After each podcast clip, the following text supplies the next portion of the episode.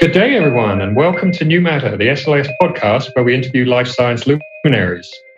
I'm your guest host for today, Andrew Napper. I'm Director of Discovery Science at Evotec in Princeton, New Jersey. Today, we're chatting with Dr. Zack Gerard Levin, who's Chief Scientific Officer of SamDTech.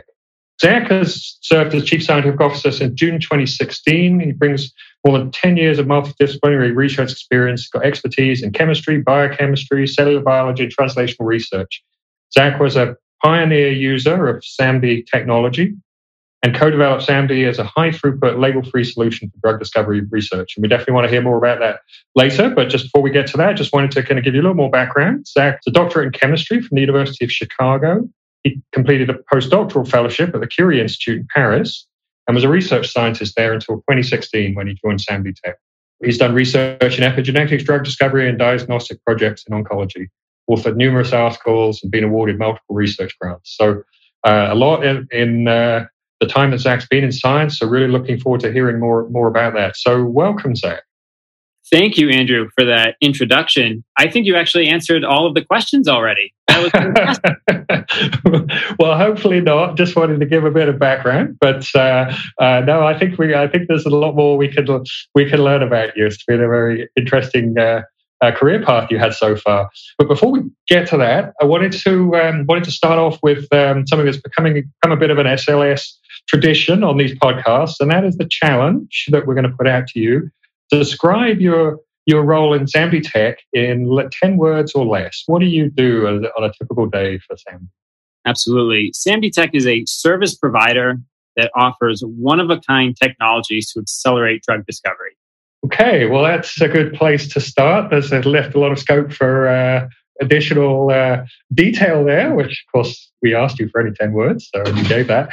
I want to get back into that a little bit later, but I thought before we do that, I would really interested to kind of can I go back a bit and uh, really curious what led you into science initially? You know, I, I still remember my high school sophomore chemistry teacher, Mrs. Sheldoni, and there was just something about her, the way that she taught that class that was different than anything I had experienced. And I immediately felt a, a connection to, to chemistry. And I was fortunate enough to have the opportunity to work in a lab in high school over the summers at, at Tufts Med School uh, in Boston for Dr. William Bachovchin. And that was an experience that really solidified my passion for science, designing experiments, trying to understand the, the unknown. So I really got started in that graduate school experience quite early. And it was something that I knew that was the direction I wanted to pursue. Wow, that's a great story. It's really uh, gratifying to hear stories like that where where you were really truly inspired by a particular teacher. I think I think uh, you know there's there's uh, many many of us I know myself included as well. You know owe owe a lot to uh, you know certain teachers that really inspired us in certain directions. So that's great to hear. So so you so you went to yeah so you so you grew up in Boston the Boston area then I guess I did big yeah. Patriots fan Red Sox fan disappointing weekend but we don't need to talk about that. All right yeah that's topic for another time. Uh, so uh, yeah so you grew up in Boston and then you then you you went to um, uh, I see you were at Johns Hopkins and then and then you went to Chicago for your for your PhD work right. That's correct. Yes. Yeah. So then I, am really interested then, sort of, then what prompted you then to move from there to, to Paris? You did a postdoc and, and spent some time there as a research scientist as well. Yeah, in, it comes down to the opportunity. And I remember as a graduate student, when I was working with Milan Mrksich at the University of Chicago, I had an opportunity to attend a chromosome dynamics Gordon conference in Italy absolutely beautiful location. And for a graduate student, this was my first experience in networking with a global community in an intimate environment, really a small group. So you really have the opportunity to discuss with faculty members, even some industry professionals, along with other graduate students and postdocs from around the world. And I had the opportunity to meet and discuss with Geneviève Almouzni, who's a professor at the Curie Institute in Paris, who invited me to visit our lab and present my work after seeing my poster presentation at this Gordon conference.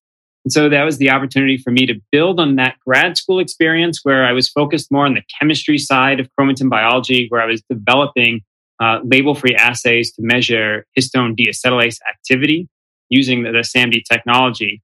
And now to go to a lab that was more of a cellular biology approach to chromatin biology and epigenetics to really augment my skill set. And I'll tell you, Andrew, that was one of the best decisions of my life moving to Paris. Well, that's I'm, I'm very happy to hear that. Uh, in what sense? Scientifically, culturally, both? What were the real things that you kind of took from that, that time you spent in Paris? It was incredibly rewarding. Everything from the scientific side, where I would sit in lab meetings every week and you look around the room and dozens of countries are represented in terms of the other faculty or postdocs and students. And you just have this global connection that's, at least for me, I didn't necessarily have prior to, to this experience. And the other opportunity, especially in Europe, is you can move around quite easily with the, the train network. And so I attended numbers of meetings, conferences, even got to present once in French, was a struggle and was able to get through it. I'm not sure how much anyone really understood what I was saying, but at least, you know, I was able to get through that presentation.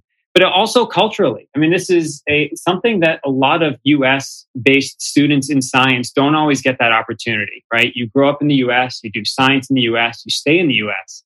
And there is a lot to learn I believe, from going into a different culture and understanding how they approach science uh, and really seeing the type of work that, that's out there. It's high quality, it's innovative, creative, and even some of my best friends now are still in Paris. So hmm. it was a holistic, comprehensive, amazing experience.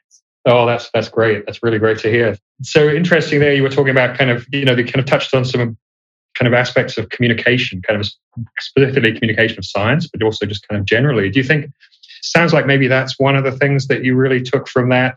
It kind of broadened your perspective of different approaches to science, and uh, you know, so perhaps that's something that that everybody should uh, aspire to to spend some time out of their comfort zone like that.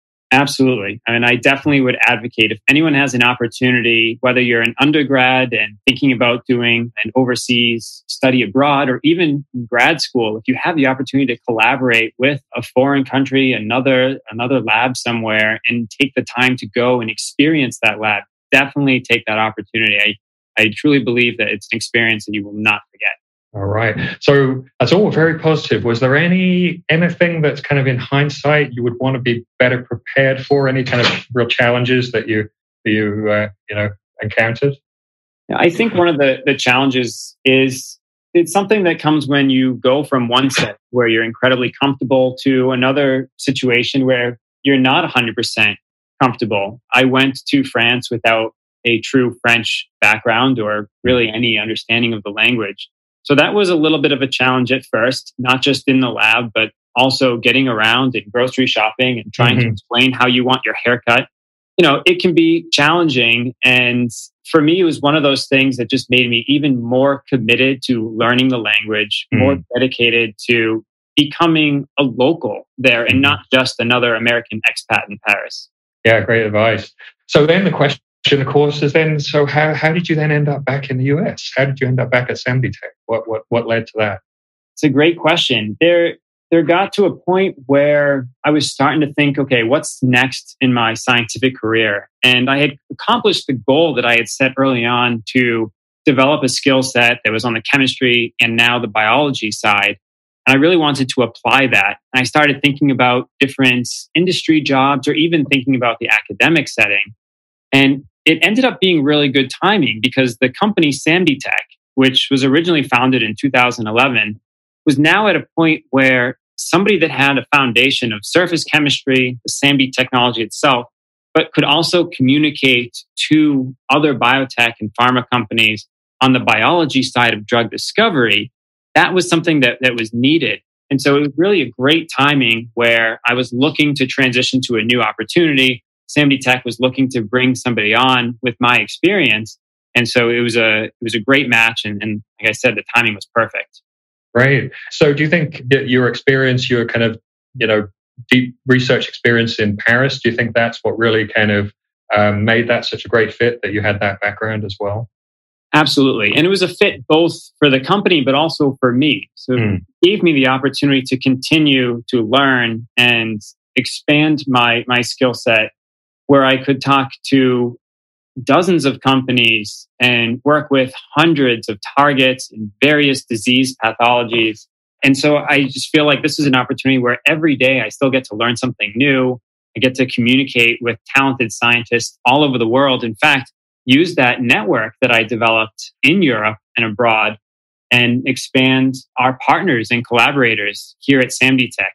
So mm-hmm. it, was, it was really a great experience and kind of a, uh, a collaborative, everyone, you know, wins in this situation. Great. So you, yeah, I mean, you described some, you know, kind of really exciting things that really, uh, you know, meant a lot to you personally. Is there any kind of, any one kind of particular milestone in your research or any professional accomplishment that you, you feel is the kind of the most exciting that you kind of would want to highlight? Absolutely. And this is one of my favorite aspects of my job now at, at Tech is that every day we have companies come to us with challenging biological problems, often presenting us with targets that are intractable using traditional drug discovery methods. And because SAMDI Tech is unique in that we're the only commercial source of the SAMDI technology, we have an opportunity to solve problems using this one of a kind technology and really open up avenues for new therapeutic opportunities. So, disease pathologies or any diseases that may have been kind of stalled in that drug discovery space because of a lack of suitable assays, we've been able to offer solutions using the SAMDI technology to now give hope to a lot of those either orphan or more challenging disease models in, in oncology and beyond. Mm-hmm. And you know, thinking even beyond that, once these projects are done, something I like to keep in mind is ultimately the goal here is to improve healthcare, to help yep. the patients. And right. that's something that I keep in mind every day, even though we're still at the very first step of drug discovery. The goal here is how do we make life better for these patients? Absolutely. Yeah. So can you describe the SAMDI technology kind of briefly for kind of an in, informed layperson? What exactly does it entail? Sure. So SAMDI is an acronym and it stands for self assembled monolayer desorption ionization. And so it combines self assembled monolayers of alkanethiolates on gold. And these have been tools that have been used a, a number of years for many different approaches. And George Whitesides, Milan Mrksich, some of the original users of, of these tools, but combining it with MALDI-TOF or matrix assisted laser desorption ionization mass spec. And so the hmm. combination of this surface chemistry with the mass spectrometry enables us to do high throughput experiments in a label free format. That means no radioactivity, no fluorescent reporters. You're just looking at the mass of that analyte. So that gives higher confidence in data. It allows us to do it faster it drives and accelerates drug discovery. And it's, it's really a, a true innovation that just continues to expand and the capabilities continue to build. So if it's on a surface, then is is this kind of an array that's where multiple you analyze multiple uh, analytes simultaneously? I mean, what is it that actually gives the, the high throughput?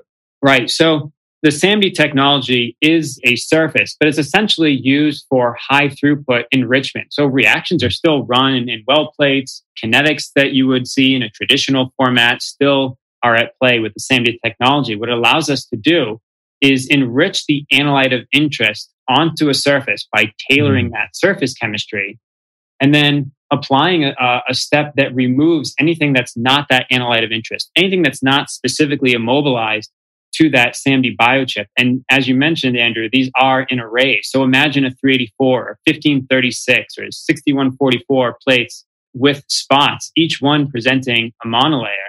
That is used to enrich these analytes. And then it goes into a MALDI-TOF mass spec. And, and MALDI is now at the point where you can read several spots per second.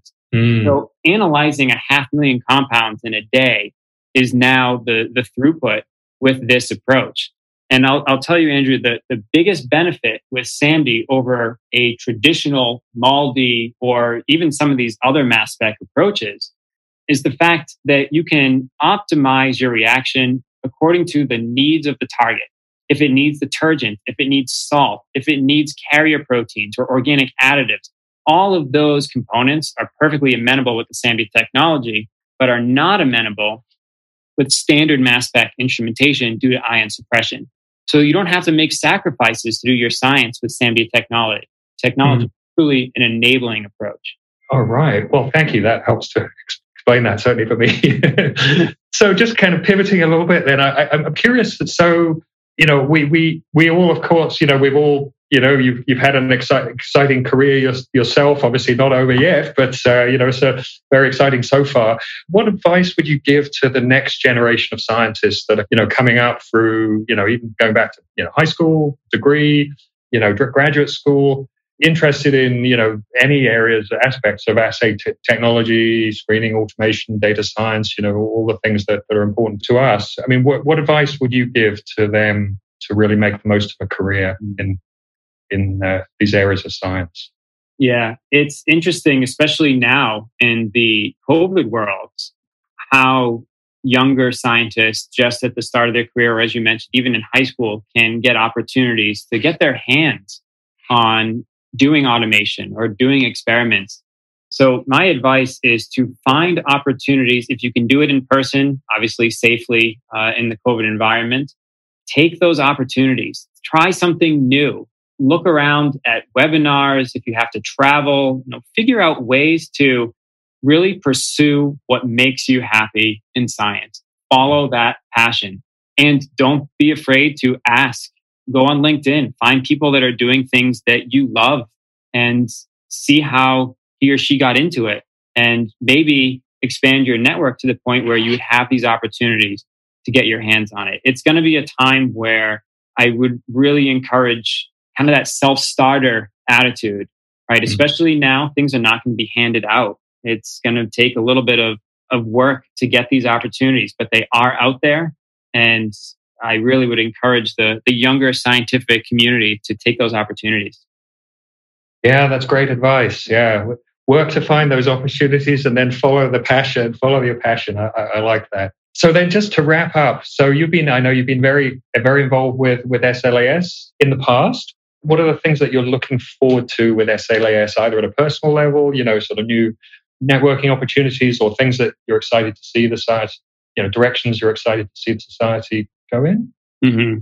The SLAS and working with SLAS has been one of my another favorite uh, activity here at SAMDI Tech. So I've been to the last uh, four uh, conferences, both in San Diego and also Washington D.C. I have to say, there's nothing better than going to San Diego in January, coming from Chicago. And it's been just a real pleasure, all of those experiences, not just from the SAMDI Tech side, but as you mentioned, Andrew, the opportunity to network with scientists all over again. It's that same passion and same positive experience I got being in Europe. Now I get to do it at SLAS at these conferences because of that global network. And I had the opportunity to participate in the Barcelona meeting I've been invited to speak at the Vienna meeting. So I'm hoping that things go well and we'll be mm-hmm. able to do that in person, also with the understanding that we may not be. But I do look forward to continuing to build working with SLAS. I've volunteered and will continue to volunteer. I think it's a fantastic organization, everything from the bigger companies, the mid-sized companies, the academics, but also for those younger scientists to mm-hmm. be exposed to what we're doing. Yeah. Well, thank you, Zack. It's been a real pleasure to talk to you. Really uh, great conversation. I've really enjoyed it. And thanks so much for your time and your continued involvement in SLAS. Thank you, Andrew. It's been fun.